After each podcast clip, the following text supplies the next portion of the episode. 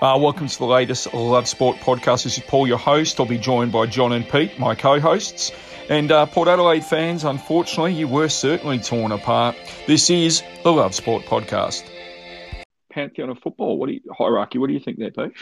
Yeah, well, futsal's more than just a development tool for football itself. it, it is yeah. a brilliant sport, which is recognized across the world as being the fastest in, uh, fastest growing indoor sport in the world. And you know, realistically, you can play futsal anywhere. It doesn't have to be an indoor, you know, hard court surface. You could be playing this on, you know, a basketball court, a tennis court. This could be even on a grass pitch playing five-a-side. There are versions yeah. of the game that are so easily adaptable that, you know, the futsal version that we know and love being five aside, it can be modified all the way down to a 2v2 up to, you know, your, your small sided versions of the game. It is so adaptable and is kind of the the linchpin that, you know, gets everyone aware of where where your technical base is, what skills you can develop, um, learning to, you know, build your skills under a pressured environment, but yeah that pressured environment is still a safe and a supportive environment that if you fail, it's there's the opportunity to learn and grow and, and build upon that, which is huge. So there's the futsal World Cup's on right now, and I'm probably a little bit behind on it. So um, I think one of the reasons we were talking about it being such a great development tool, just having an example, um, Group A, and I'm probably not up to scratch at the moment, but Kazakhstan would you consider them a power of world football? Uh, well, to be fair, um, Kazakhstan's one of these like dark horses in the futsal world. That they're yeah. seventh in the world, I believe. Um, they actually have a really fantastic development program across their squads. Um, they've been doing brilliantly so far this tournament. We saw a, an early six to one win over Costa Rica, uh, followed up by uh, wins against um, uh, Lithuania, and then earlier on today it was a win against Egypt, and Egypt mm. is again a one really strong team in the football competition. So you know. Kazakhstan's leading the way. We saw some brilliant examples of Solomon Islands. This is like football is their national sport yeah. in Solomon yeah. Islands, and they put on a brilliant tournament, a great display across all of their games. Um, credit to you know everyone involved in that. If anyone got to see any of the highlights of their uh, nine four loss against Thailand, you, you were absolutely truly blessed with the fact that you know we've got this Solomon Islands team who just play with such passion and pride, and the fact that they know that every single kid back home is sitting there staring at their TV watching the game. And then you've got that mix still of the, the big powerhouses like the Spains, the Argentinas, um, the Brazils um, that see futsal as not just a pathway, but as a you know a genuine sport as well. So being football mad countries, they're doing really well.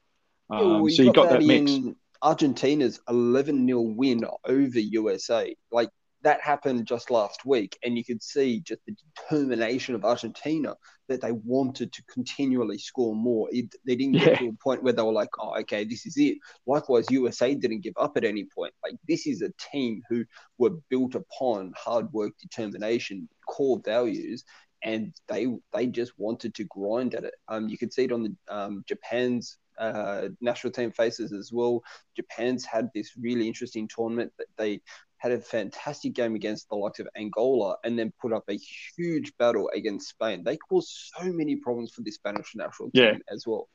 Yeah, absolutely. Well, mate, while we're waiting for John, who knows what's going on there? We have to continue our podcast no matter what uh, rain, hail, shine, or very strong winds. So he could have been blown away uh, on the Gold Coast. Mate, the EPL over the weekend, um, we were touch and go with some of our predictions there, but Watford thumping uh, Norwich away from home, I thought was a really big result for them. Uh, yeah, exactly. I think that um, you know Watford, it, it, they're an interesting team. They're obviously um, a side who have had a um, an adventurous past with their coaching staff. We'll say that. Uh, the fact that they've gone through more coaches than I think I've gone through t-shirts. Um, it, it's an interesting one because obviously getting themselves promoted, you, you, kind of expect the Watford and the Norwiches to to struggle yeah. at times. Um, and, and, credit to these teams that they haven't done what Fulham did a few years ago. And, and basically, hey, hey, just... John, we've, we've got John online, mate. We've just spoken a little bit, John. Thank you for joining the podcast, mate. We thought you might have got blown away with the strong winds down on the Gold Coast tonight. I'm sorry I'm late. I apologise for my tardiness and whatever you were saying about Fulham, Pete. I hardly agree. well, we were just touching on uh, Norwich and Watford. You know, playing football. You know, playing pretty good football. Um, Arsenal getting over Burnley. They needed to get that win. There was a lot of pressure on them. And gosh, this was an, uh, an ugly game though. Um, like it, it, it's this is a sigh of relief from Arsenal fans everywhere going, we've got 1 0 wins and we'll happily take that. Now, Burnley didn't make things easy for them by any means. Like playing at Turf Moor is always going to be a tough ask for anyone. Oh, yeah. But yeah. Arsenal, jeez, they're not. Uh, they're not making any friends the way that they're playing football at the moment. And Martin Oden, uh, Odegaard is he's doing what he can do but it seems like uh, you know this is a whole team of you know rough stones, and they're trying to find a diamond somewhere. We had a uh, one-all draw, and this re- really good timing. John coming in, uh, one-all draw Leeds and Newcastle, and uh, we'll get John to speak more about this. But Leeds look like they were going to rip a hole in Newcastle, and this seems to be the trend with Leeds that they they fire all you know barrels very early on, and they dominated Newcastle. And then I thought Newcastle really came into it, not only held their own, but could have got away with a win themselves in the end. I thought it was a real, as a neutral, it was a fantastic game to watch.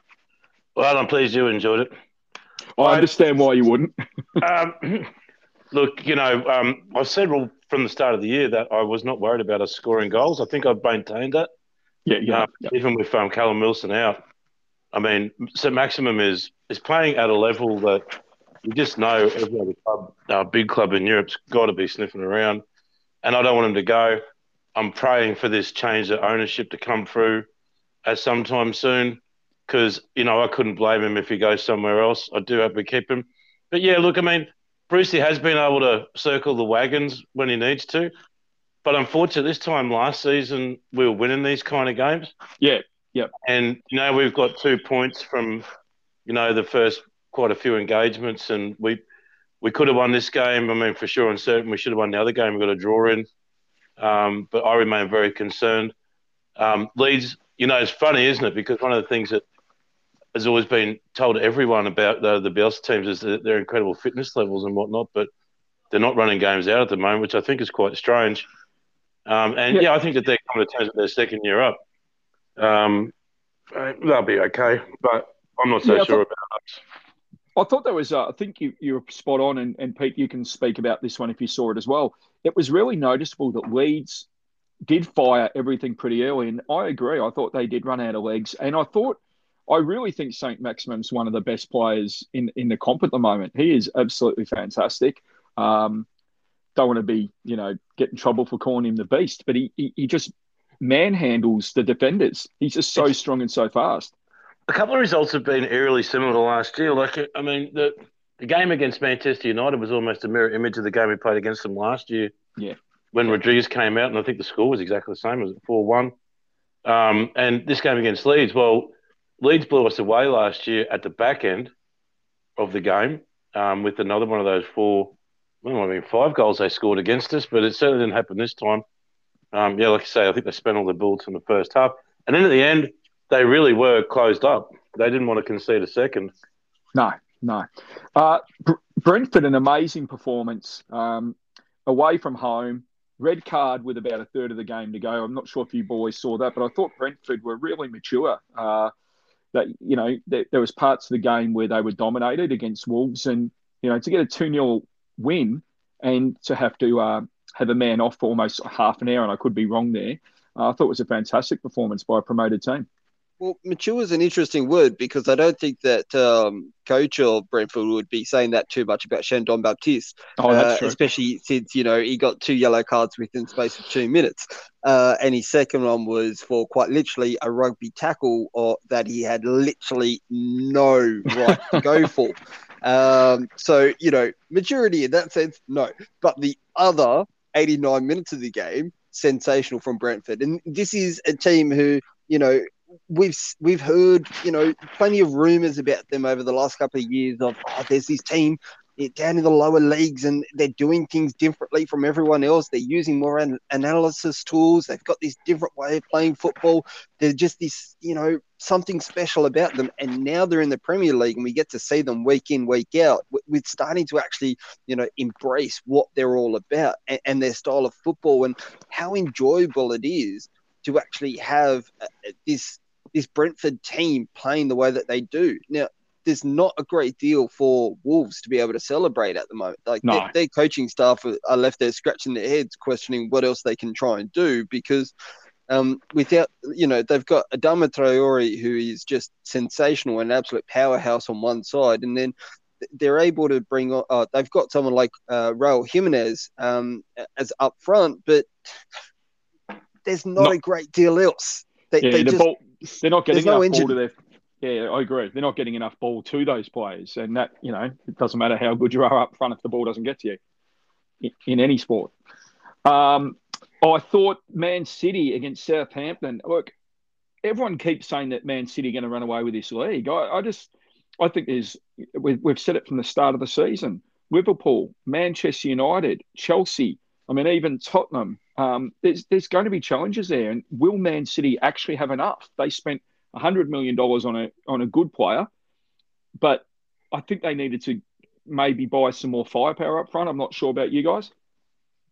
Well, for me, they're missing someone like a Allan Saint-Maximin. They're, they're missing kind of a, a classic striker who can outpower people. They're, they're missing a a Christian Benteke, a um, you know, a, a Diogo Jota. They're missing an out and out striker who is able to, you know, hold up the ball, be able to turn, have a strong strike.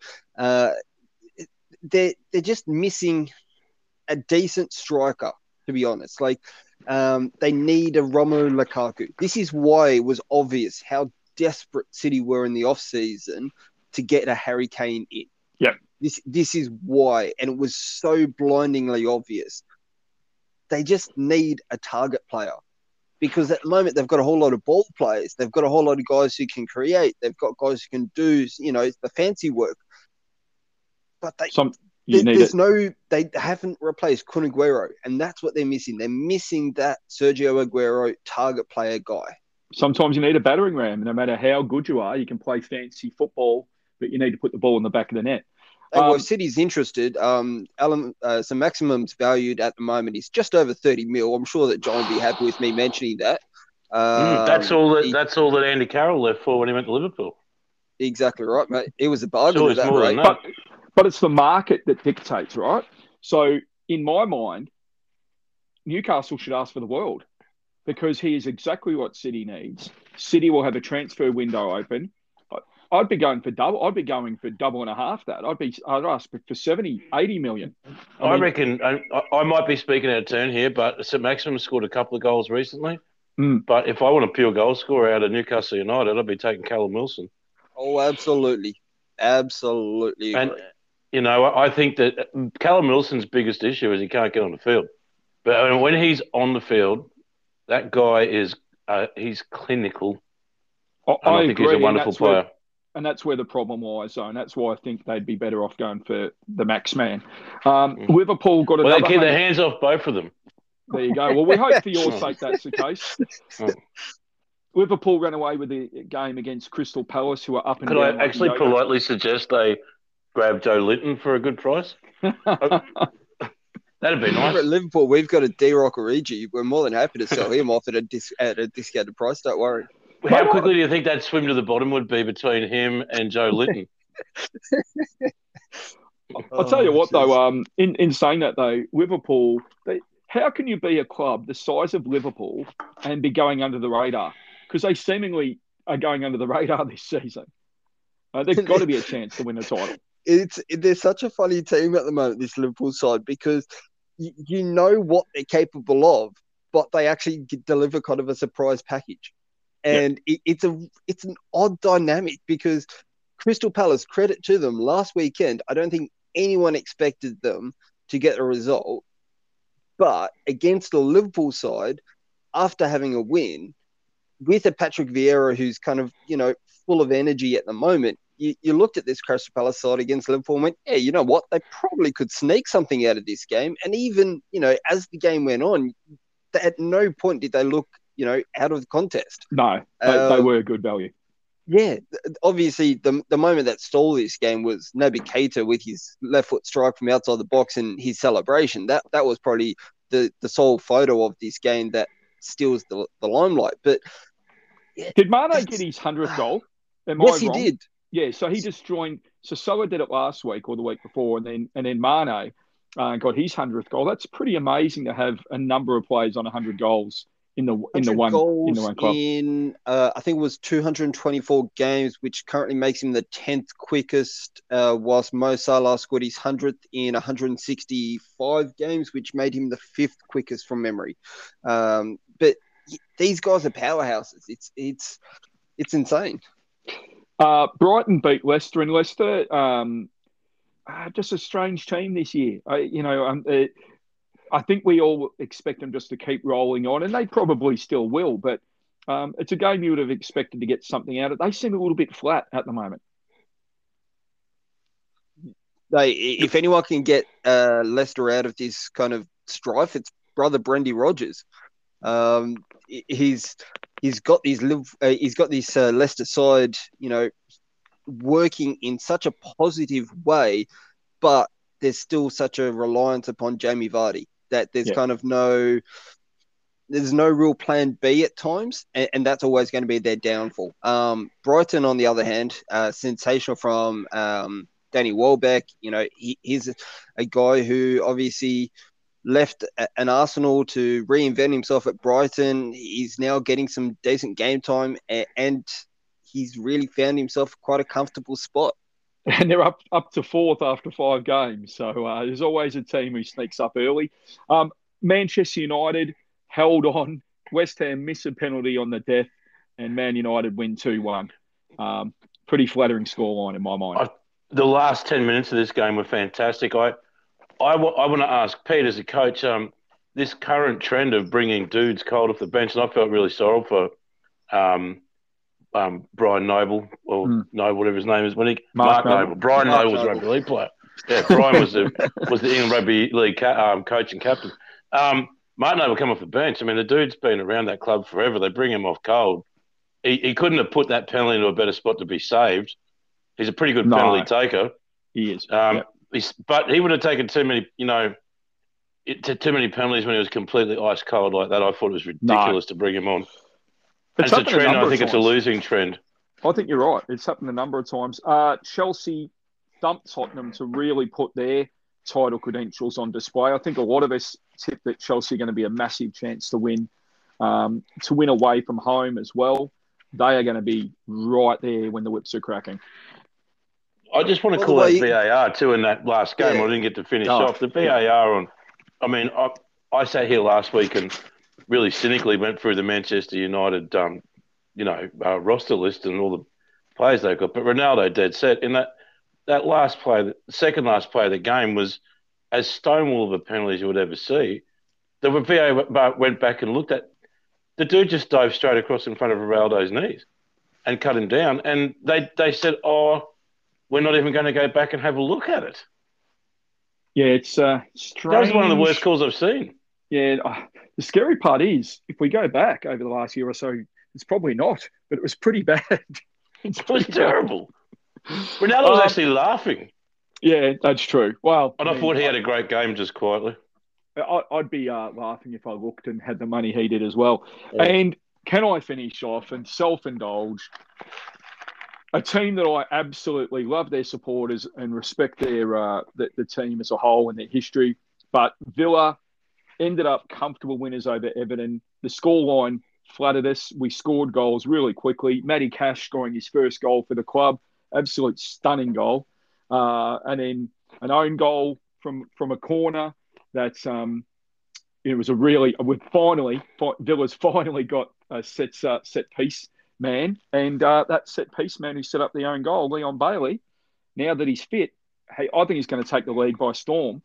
And our supporters are already bemoaning the fact that he could leave for somewhere else. He's just signed a three-year contract.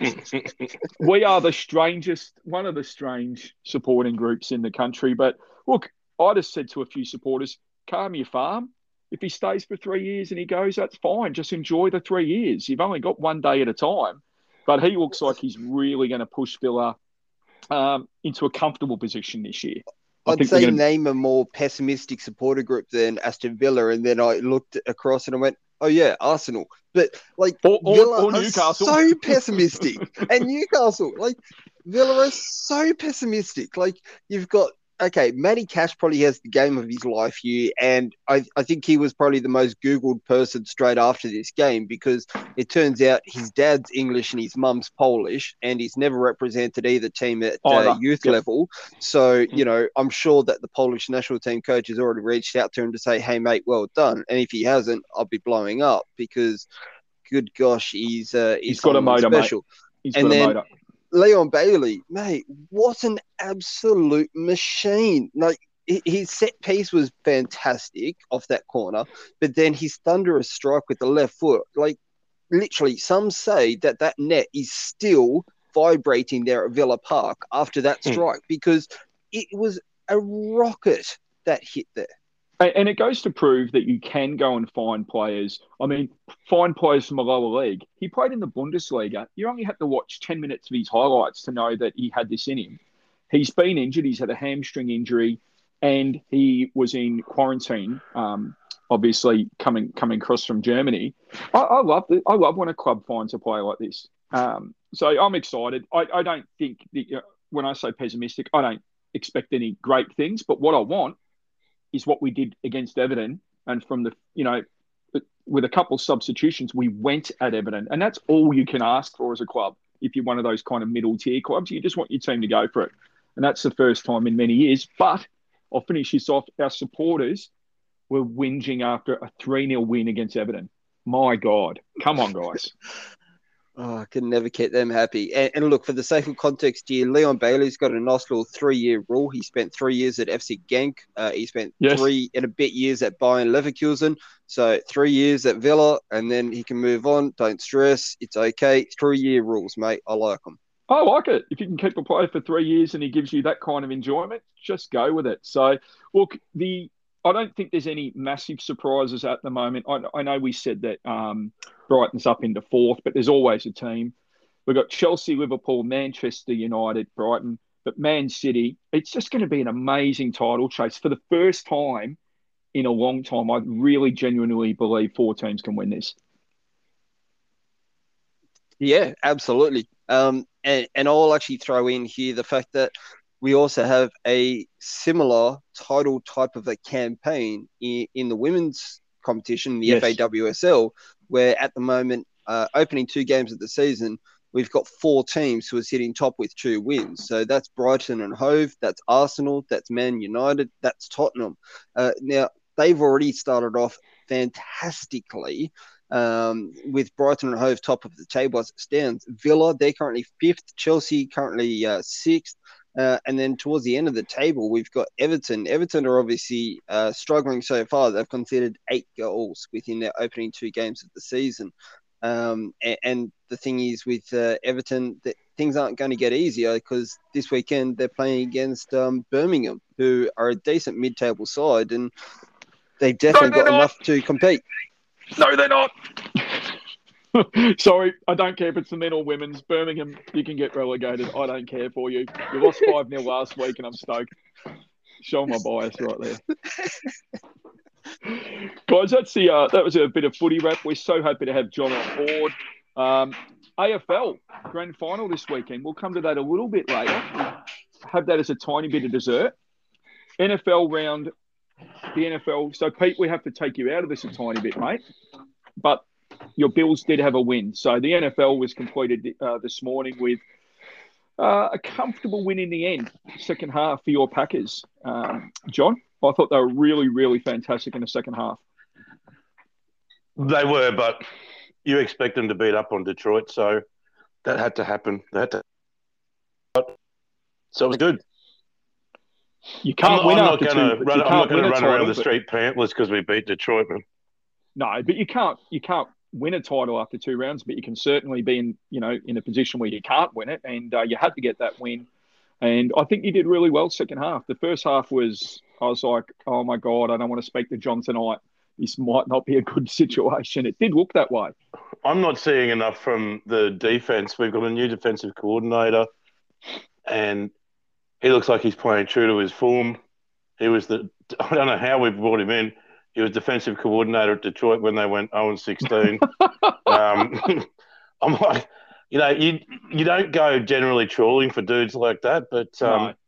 he's yeah, he seems to at the moment. But he's got to put a stamp on his team. He wants to play a very passive form of defense, from what I've seen, and I don't know if I like it that much. But no, you know, I've time never, will tell. I've, I've, never liked it. You know, it, Pete, it's a game where um, a lot, of, a lot of people put currency in offense, and if they don't follow the game week in week out, they'll just talk about the you know oh the offense did the offense did that.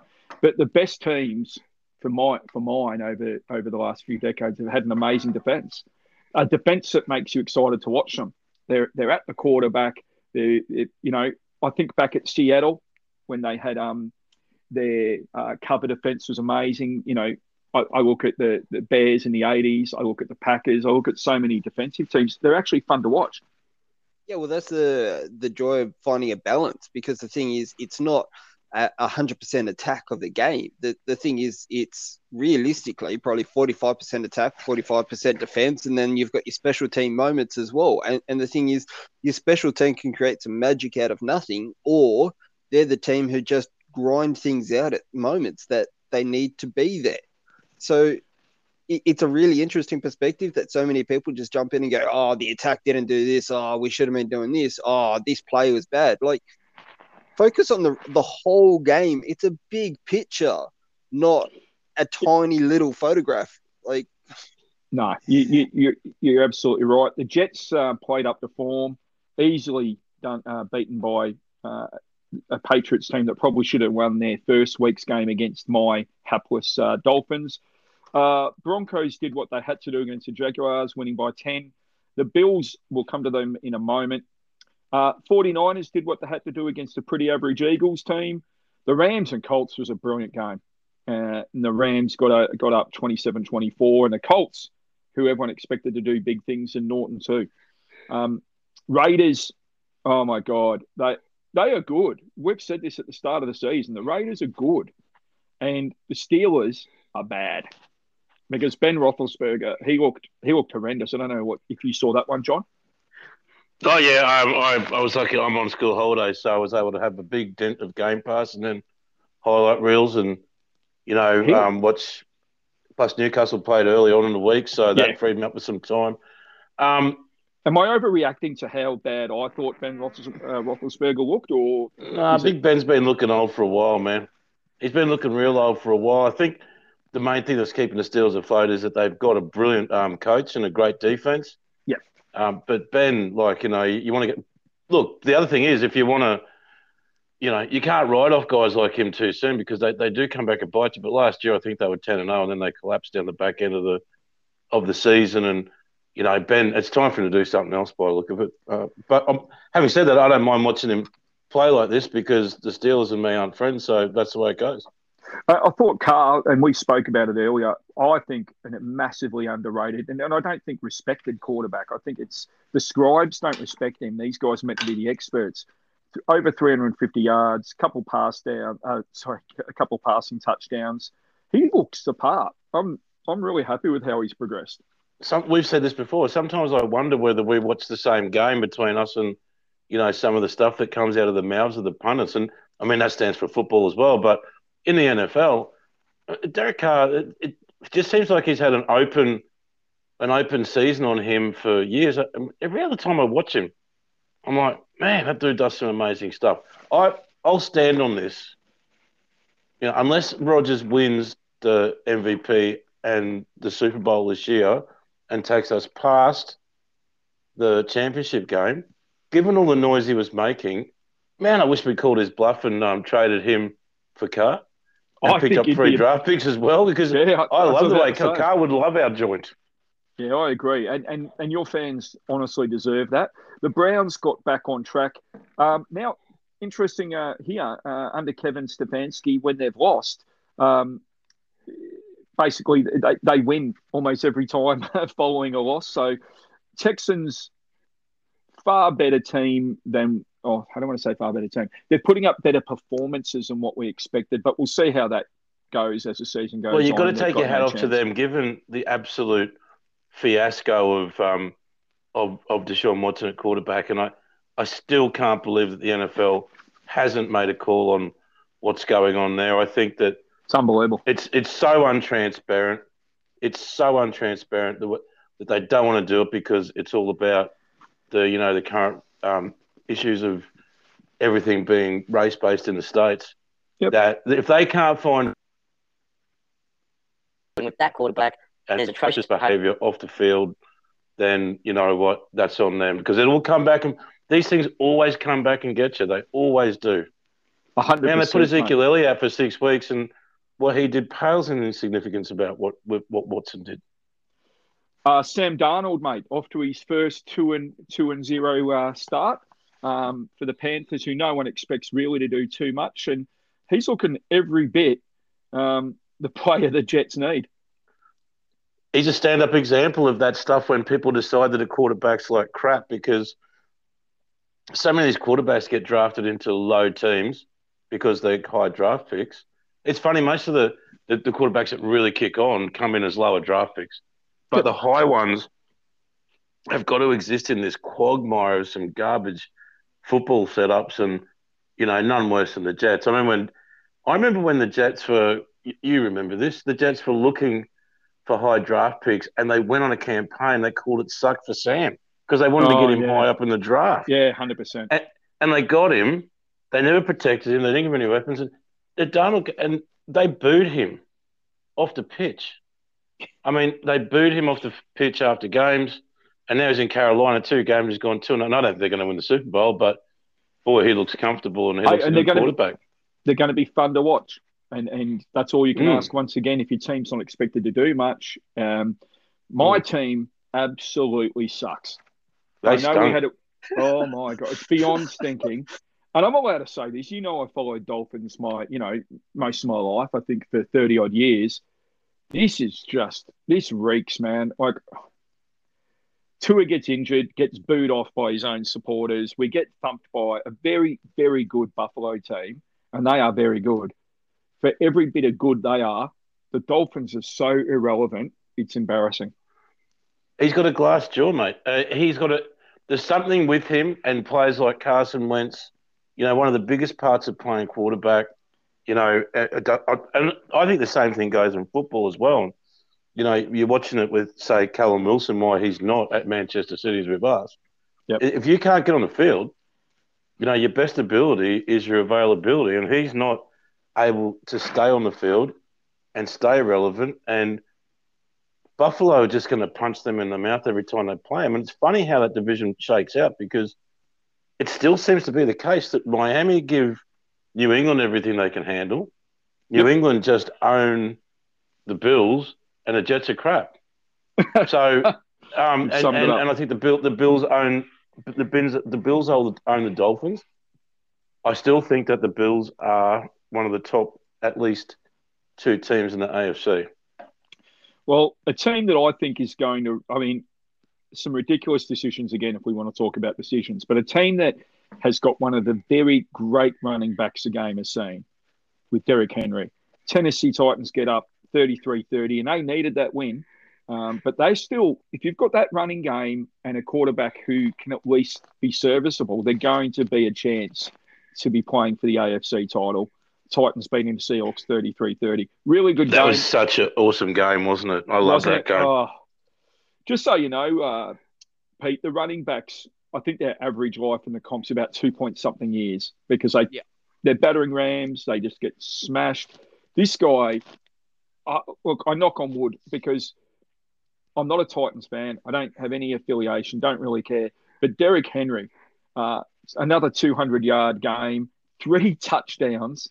Um, you would think he's a, a, a, wide receiver with those kind of stats, and then you realise he's a he's a um, he's a running back. He he's one of the best I've seen, John. Am the longer the game that? goes, he, he stays exactly as big as he is.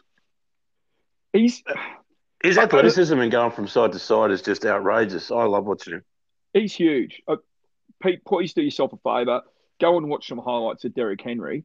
He reminds me, and I'm being blasphemous. He does remind me of Bo Jackson, that guy who gets seems to get faster as the game goes on. Well, I'm actually watching his highlights at the moment, and to be honest, looking at the stats as well, his rushing yards, he managed to get 182 yards in this game.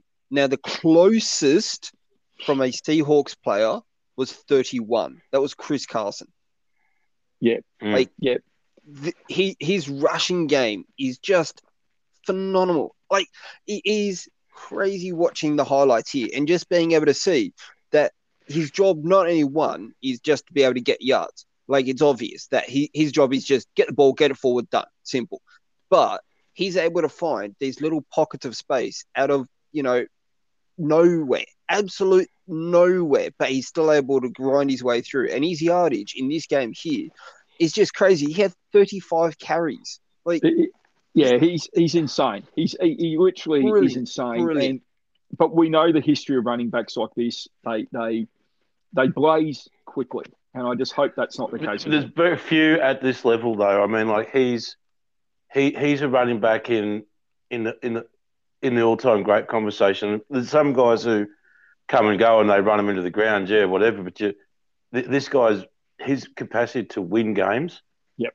Um, and like he, they do use him in much the same way. Like it reminds me of the way he use some people on a on a, in a fifteen-a-side rugby game. He used some people to take the juice out of the opposition first, oh, and yeah. if they're really able to do it, then they come over the top. And it's ironic in a game where they do as many substitutions as you want. He doesn't come out. He gasses everyone on the defense, and at the end, he runs over them. I think he's you awesome. have to you have to double team him. You, you cannot not double team him. So he's opening up gaps for other players, and I do think if the Titans can just not turn the ball over, I think they're going to be right there at the end as well. Cowboys got up in a in a quite a good game, um, but the field goal that won it was 56 yards. Mm. I just thought it was a uh, look. It was a good game. Chargers and Cowboys, and Cowboys needed to get that win because imagine the pressure if they were Norton too. That was a super fun game to watch, and you know I know where this conversation's going next, and I I want to get off this game, and I want you to take me to the next one. Pete, did you get to see the Chiefs and Ravens at all? Uh, again, so I'm watching the highlights uh, while while we're chatting, and, and this is again a game that I'm sitting there going, I probably should have watched a bit more of this than just the three minute highlight package that uh, that's in front of me because oh. now I'm wanting to definitely check out a bit more. I feel like I've definitely missed out on uh, on one heck of a game. I might need to get your Game Pass code good. later on, John, if that's all right, mate. Yeah, you can, yeah, I'll get it to you. Week two was great. Week two, Week two was, was amazing. And for anyone, and, and there's a lot of people who say to you and I, John, oh, the NFL hate that game. They wear pads and da da da da da. You know, you, you've heard all of the things people say about it. This had a brilliant quarterback and a brilliant quarterback playing two completely different styles of of uh, of game. It had absolutely everything. And Lamar Jackson made a few early mistakes, and I'm thinking, oh, uh oh. And he just, it's a rare ability for anyone in any sport to make mistakes early in a game and not seemingly, I mean, he cared, but not seemingly, that didn't get him down. And he just picked up the Ravens and said, We're winning this game. He was absolutely unbelievable. He's a complete professional. He doesn't talk, he doesn't make noises. He's not involved in any of the, um, you know, the sort of the culture of talking about how amazing I am or anything like that. Um, he's he's had a couple of rough exits in the playoffs but the guy's winning record's outrageous. He's a fabulous player, and I thought he showed plenty of stones in that game. Night. It was fantastic. And, and look, uh, no one ever wins a game single handedly, but he went pretty darn close to picking him up and saying, "Come with me, boys. Let's let's do this," because he did everything he could. And you want to talk about lateral movement for a quarterback? He's big, he's fast, and he just found gaps that a lot of other quarterbacks just there's no way they would have found them. His feet in traffic are fantastic. Yeah, I, I love watching. Look, I've always liked the um the Ravens in whatever intonation they come out in. There's something about the club. I love the jersey. I like the strong, ground. Strong jersey. Yep. And I like the games that they play. And I remember that some of the best games I've ever watched were them against the Steelers. And now, obviously, with the Browns being up there, they're always relevant. Every game you watch of the Ravens is relevant. Now, Great Pete, coach. We, we might put Pete under the pump here. Pete, do you know who Baltimore were early on in the NFL? Nope. It's a bit of a hard one. For you. Nope. So it's good. Okay. Do you want to, you want to fill him in there? Do you want to fill him in there, um, John? Well, the, famously, the Colts were the Baltimore Colts, Pete. Okay, right. Um, and the Ravens, unbelievably. So what happened was that the Baltimore Colts, which is one of the like foundation old teams of the NFL, are very successful. That's Johnny Unitas' team and all the rest of it. The marching band, the whole thing, won Super Bowl three, I think, three or four, anyway, five under um, the guy who was the coach um, at at the Dolphins as well. Um, yep. What was his name? Yeah, him. Can't remember his name. That's ridiculous. We I, say, I, was about to say Don Shula, but um, yeah, it was Don Shula. He coached yeah. them. He coached the Colts when they won the Super Bowl back then. Anyway, they got up. They up sticks and moved to Indianapolis, and the team was the town was gutted overnight then, almost. yep. And then um, almost over some some time later, the Browns left Cleveland and went to Baltimore. And one of the things when they left was they weren't allowed to ch- take the name with them, so they went to Baltimore. They couldn't call themselves the Colts. They couldn't call themselves the Browns. They called themselves the Baltimore Ravens. Um, and two years later, the Browns resurfaced in their new form, which they've been terrible ever since. And the coach of the Browns when they left was yep. none other than Bill Belichick Yep. who went on to be the um, New England Patriots coach and winning all those titles. So um, there's there's a lot of water under the bridge there with that story. But anyway, it is what it is. So there's a little bit of truth for everyone. Most people who know the NFL would know that, but if you don't, then that's that's realistically where they came from. But you missed one I'm game, re- man. I'm, I'm ready for the next Wednesday night trivia now that I've got that. So thank you. yeah, well, much. the Browns were the yeah the Browns became the uh, the Ravens and then back to the Browns. Anyway, I missed one game you missed out, I'm, man. I missed a couple. Which are we going Vikings cards or the Falcons? That's the one I want to talk about, please. Go for it. Did you watch that? Yeah, I watched a bit of it. I couldn't watch it all, unfortunately. Mate, I need someone to tell me how Mike Zimmer is still the coach of the the Vikings. Like they they they, they always say, "Oh, you know, but this, or oh, but that, but this, but that." But he's the he picks the kicker. He picks yeah. The, he, the, he, he organised the quarterback. He's supposed to be a defensive guru. He's this, he's that. He can't get anyone vaccinated. No one can kick. It, there's dysfunction. Okay, they lost two games. They could have won two, but they didn't. And I don't know how is ne- the blowtorch is never under that guy. They need you over there reporting on it, mate, and he will be gone. Yeah, no, the Vikings know how to lose a game. Um, oh man, he missed yeah, a shot from just 35 out. 30. Pete, wasn't even that out. it's really cool if you go back and you watch the highlights with the with the Minnesota radio calling the game because they thought he kicked it. Yeah, they did. And they're like they're all pumped and all that, and then they go, oh, what? oh no, he's missed because they've actually got now an incredibly long history of dudes missing close field goals to win games. Yeah, they've um, they've taken the, the joys of off. superstitions. How does superstitions take over an actual game that you know? I know. Well, for Pete, 30 years, we haven't kicked from close range, so I just won't do it. I think there's well, only one genuine Hall of Fame uh, place kicker that's in. There's one going to go in later, but the one that's there, um, kicked for the Vikings and somehow managed to miss a chip shot field goal to take him to a Super Bowl. Um, you know, as the only one he ever really missed. Yes, un- unbelievably. We have missed one other game, and I thought the Falcons put up a good fight for a fair bit of the game. Um, but the Falcons got beaten by Brady. They got beaten by. It, you can almost think it's the Pats because the first two touchdowns, I think, to the uh, Bucks went to the Kronk, uh, to Gronk. Um, but Brady, four passing touchdowns, four or five games in a row, I think, and I think that's only been done by one other quarterback ever. So that's, that's including last year. I mean, he, look, Tom against time. I mean, people can say what they want, and, and and actually, I don't know if you watch this game. The commentators once again really annoyed the hell out of me. They were saying, "Oh, you know, of course Tom's going to do this. He's got a great O line. He's got a great, um, he's got great attack, but he seems to be able to do it anywhere." And I just thought he was really good. Um, he's such a calming influence on any team he has. And he's got the magic touch that when he makes mistakes, he doesn't have to pay for them. Not many, not many players in any sport can do that, mate. some people have got it, and some people don't. Man, it's like uh, how many times did Mike Hussey get given not out when he feathered the ball through the slit, uh, the keeper? Yeah, that's like, true. I'll just stand here for a while, and hey, if no one gives me out, I'm, I'm staying.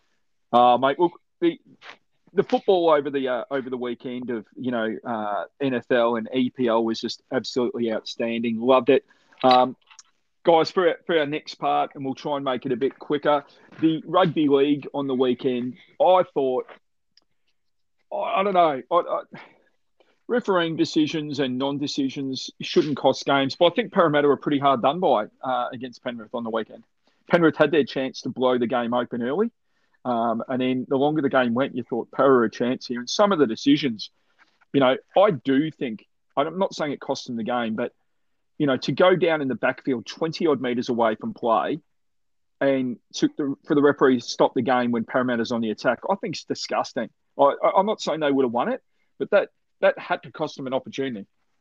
I'll, I'll, put into perspective here. I, I live in the south coast of uh, of Sydney, basically, and uh, my general feeler of how games are going comes in whatever noises I hear while sitting in the backyard of the neighbors' places. So if I hear screams of "What is that?" then I generally know something's going on. I probably should turn on the TV. And that's most of what I got from this game. And then, you know, getting the occasional message as well on all the social media channels of this is an absolute joke. Really questioned what on earth was going on between Panthers and Eels, and the the fact that it didn't seem like it was, you know, a fair and equitable game. It, it really did feel like Eels were basically playing with their backs against the walls the whole time. I, I did say to my uh, I did say to my wonderful partner, and I did say to my uh, some friends and family, it was one of the great finals I've ever seen. It, it was only eight six, but both teams. I mean, whoever was going to win that, they're going to really struggle to back up this week because it was one of the toughest finals I'd seen. Like, not the old school biff, but it was so tough, and the and the force they hit each other with was absolutely amazing. It was a fully engaging game from start to finish. I, I yep. Because we've been a bit flat on the NRL the last couple of weeks, but that game just was was fantastic to watch, and it did feel a bit like maybe the Panthers had a tactic to slow the game down at the back end, which was somebody send the trainer out to call to the mm. ref to. I mean that that's that's on the supposed ref, to only be used for Henrys. You could hear you could hear Peter Sterling getting frustrated, going, "Look, all he's done is like got a tweak on his ankle. It's like the game keep going, and that's the way the game. Rugby league's always been played like that, and the the, the momentum swings that were happening. you've got to give Penrith their credit. It wasn't like Parra didn't have chances to score. Oh, I yeah. thought most of the time Parra didn't look like scoring, if you know what I mean. Yeah, I do. But they I were do. just pounding and pounding away, and you thought something's got to give. Penrith's defense was um, brilliant. That game was tough. It was a brilliant game, and in contrast, I don't even want to talk about the Sea Eagles Roosters. Sea Eagles were fantastic. Roosters finally ran out of legs. It has been an awful year for the Roosters with injuries, and they do have a legitimate excuse to run out of juice in that game. Yeah, Not I, a- I, I wanted to question how's your Oracle feeling, by the way? well, should be uh, should be feeling quite good, I think, if we uh, listen back. But um, uh, yeah, so Sea Eagles. Oh, uh, look, we've got uh, the prelims this weekend. Thank goodness the hierarchy of the NRL did not put the Storm Panthers game up against the AFL Grand Final. What stupidity it was to have that scheduled at the same time. So Friday night, Rabbitohs taking on the Sea Eagles in a genuinely fantastic. That should be a great game. Two really good teams, and then Storm Panthers. You could say they're equal, but I think the Panthers. I don't know. I think the Panthers really copped a lot of hits. I, There's no way the Panthers are going to beat the Storm, mate. Like, the, especially after what happened last week. Penrith blew their chance of playing in the grand final last week. And yep. you know what? Manly enhanced their chance of playing the grand final by getting beat last week. It's so funny like that, isn't it? Because I actually favour the Sea Eagles to, to beat the Rabbitohs because they've got their mojo. They, I think they have more attacking weapons than the Rabbitohs. I know the Rabbitohs had uh, the, the the extra week off, but the Sea Eagles against the Roosters was almost a training run. Um, I think it was going to be a Sea Eagles Storm Grand Final, and I think for a lot of people that'll be pretty boring because the Storm are there so often, um, and a lot of people hate the Sea Eagles. So it could be a grand final that people go. I hope both teams can bust. I'd like to see South playing the Melbourne actually because there's no I way Penrith are going to make it. I, I, would, I would too. I, would like to see the Rabbitohs. And if the Storm can't win, and I think I've hid my bias pretty well, then I certainly would want the Rabbitohs to win. What would the noises in the backyard sound like, Pete, when the Storm are winning another premiership? oh, trust me, silence? it will be business as usual and a bit of silence. it's pretty dull, but they are great. You've got to take your hat off to how they keep reinventing themselves under every single rule change, personnel change, whatever change you want to put it. Salary they, cap scandal. Anything like that. And um, the salary cap scandal was complete bogus, but, you know, um, what an incredible sporting club they ha- have become. To be fair, they're, they're, they're almost unflappable.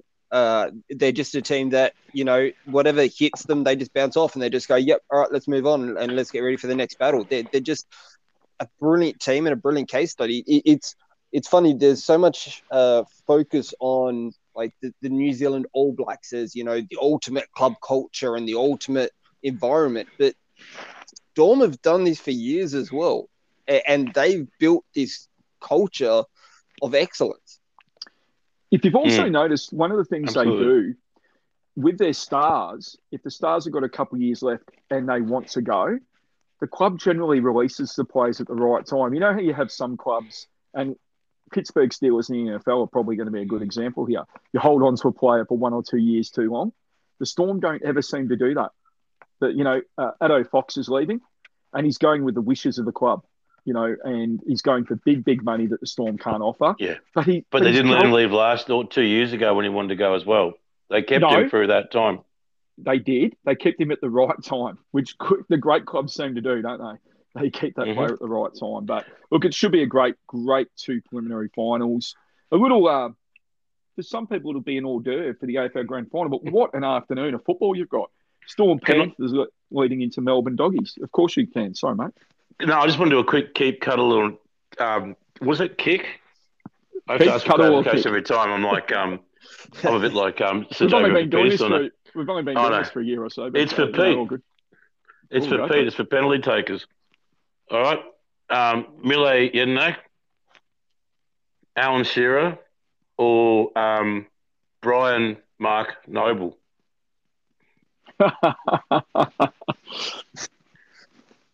uh, um, okay. So I have to keep. Um, it's got to be Alan Shearer that I'm keeping around, to be honest. Like, it, it is without a doubt, he was sensational at everything that he did and touched with with gold. Um, as always, we need to give a bit of a cuddle and a bit of love towards uh, Mile Jedinak. Um, Go Villa. Yeah, you know, he's an absolute club legend that, you know, everywhere where he's gone, I don't think that anyone's got a bad mark to ever say about anything oh, that Jedinak has done, whether it be Palace, whether it be Villa, whether it be Mariners, whether it be Sydney United, 58 FC, wherever Australia. he's been, Australian national team, he, he's just been a true leader.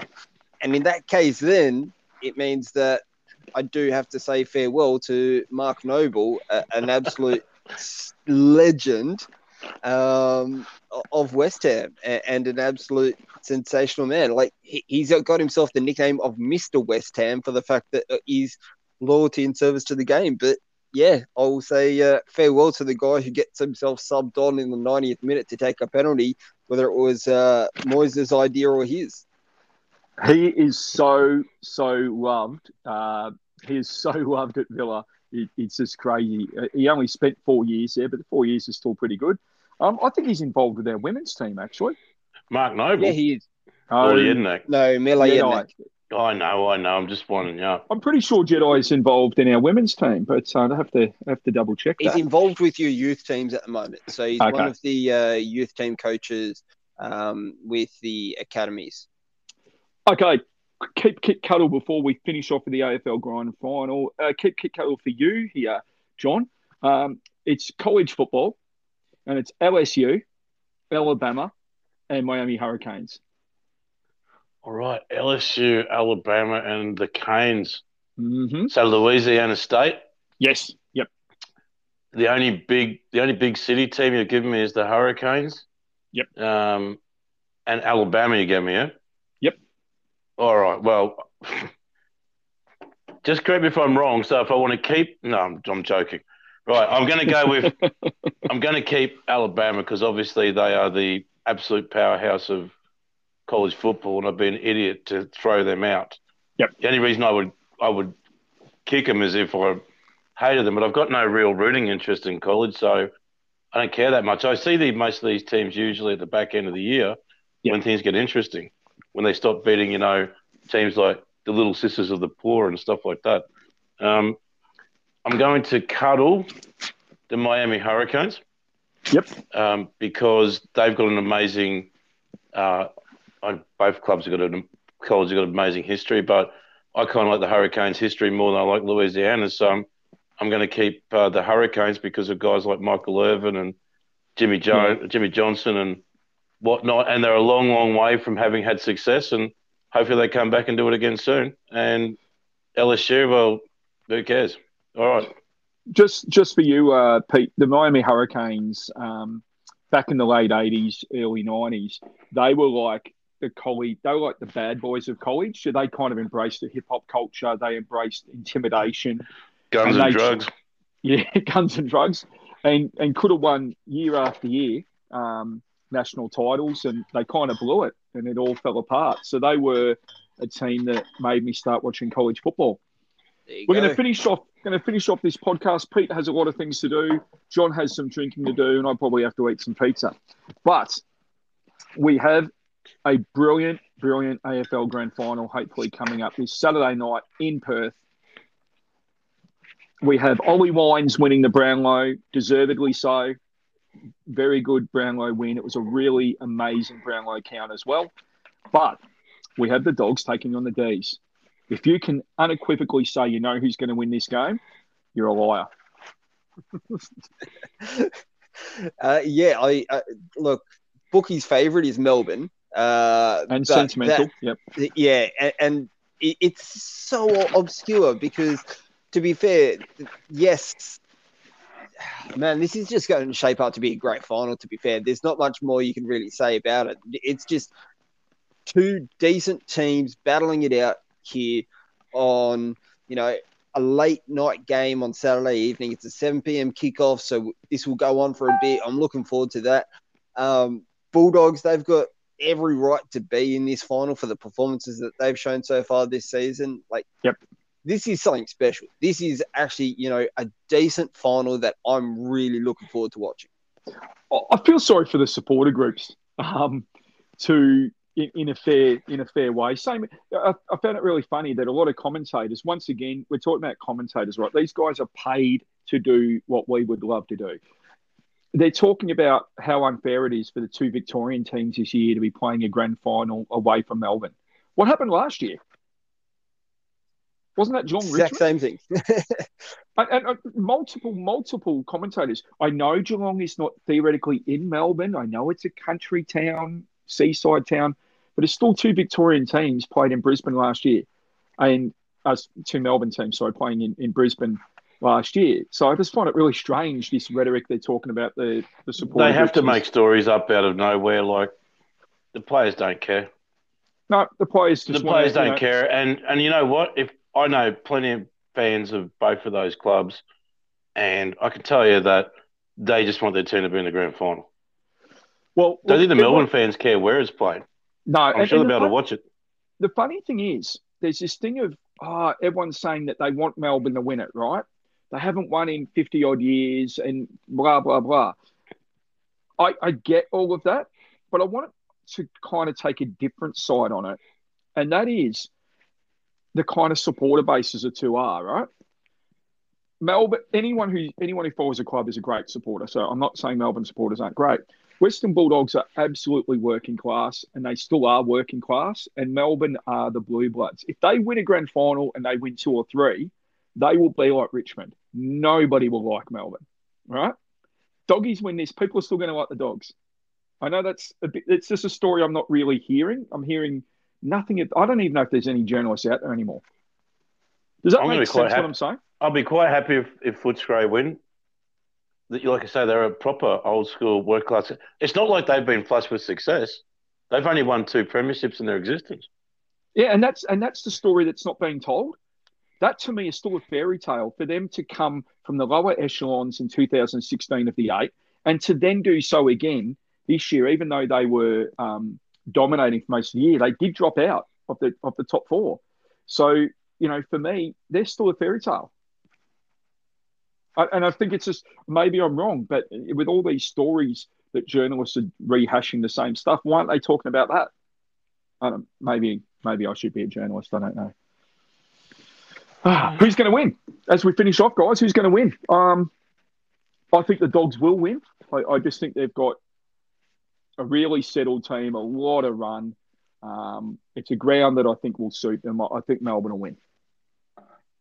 Oh, I'm going to back the Dogs here. Um, uh, like I, I just have been really impressed with their performances this season, and you know, so-called going into this final as an underdog, uh, I think it suits them perfectly. So for me, dogs. Well, you're the uh, you're the deciding vote there, John. Didn't you both tip the dogs? No, yes, I tipped the, no, I tipped the Melbourne. I tipped Melbourne. You said footsies. No, you said the Bulldogs. You said mate. dogs, mate. You said dogs. Oh, no, I no, I, I, I definitely, definitely because of their run. I definitely, I no, I meant Melbourne. I'm sorry, boys, if I said the Western Bulldogs. I actually think Melbourne will win this. I just think they're too settled. I don't know why I said the Bulldogs. So it's one all. It's Melbourne and Dogs, and you mm. can decide it off there, John. Okay, well then I will. Thank you. I'm going to take Melbourne to win it. I think that they've yeah. been the standout team all year. I think they're led really well by their skipper Max Gawn, who wants it real bad. Um, you know, Petracca's a very good player. I think both teams have got very good midfields. It's just something slightly about the fact, you know, I, I do think in these games, and I've been through it with the Lions when we won, we've been through it with the Swans, we've been through it when the Bulldogs did it.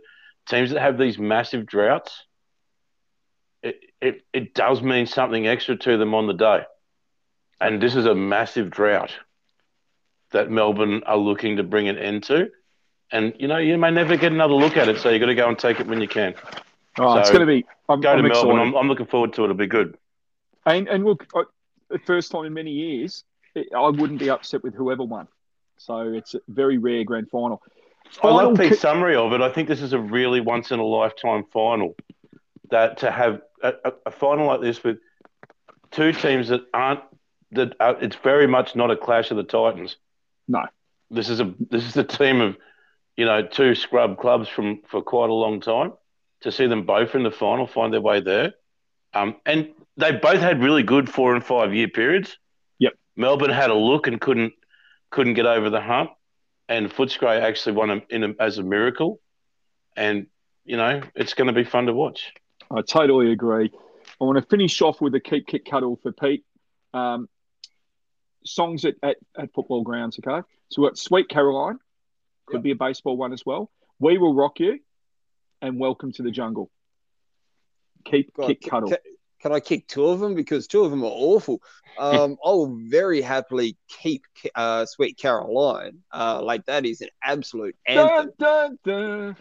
Um, and, and I would very, very happily say farewell to the other two because, good gosh, uh, welcome to the jungle. Oh, no, thank you. Um, but I tell you what, I will throw one at you here, Paulie, oh, and God. a keep kick cuddle for yourself. So, cricket's DRS system, yep. NRL's oh. the bunker, and then football's VAR. I'm kicking the I'm kicking VAR.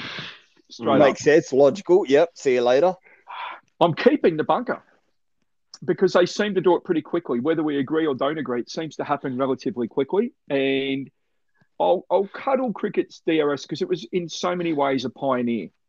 So I'll, I'll cuddle the DRS. I will keep the bunker and I will, because you at least we know kind of what's going on. And I will kick the current format of our VAR to the curb every day of the week. Pete, you actually stole the words from my mouth because when I was at the at the rugby test uh, last week and then watching it again this weekend, I was thinking the exact same question for our show. I'll tell you what, you'd have to go as the old um, Native American Indian First People statement would be for four score and many moons of travel to find a worse use of the video than the TMO and rugby union test matches. it is just horrible. And yeah, they, it's pretty bad. And they drag it back like six plays afterwards and they spend eight minutes chatting and trying to convince all the time one, we want to rub out a try, and two, want to send someone off. It's never good news when they get together. Well, we'll finish off on a very positive here. Guys, always love having you on. I love the fact we've got different viewpoints. The Wallabies, fantastic. Well done to back up against South Africa. Congratulations there. Pete's off to do some remarkable things, and as are John and I, my remarkable thing is eating. This has been the Love Sport Podcast. Uh, thanks for joining us another episode of the Love Sport Podcast. I was Paul, your host, joined by my co-hosts Pete and John. Hopefully, you had a bit of fun. You can get us on the Love Sport podcast on Facebook and Twitter. Get me at Paul underscore football, John at Lambic Peach, and Pete at Pete Novakowski on Twitter as well. Uh, we'll certainly follow you back, join in the discussions, and have a bit of banter.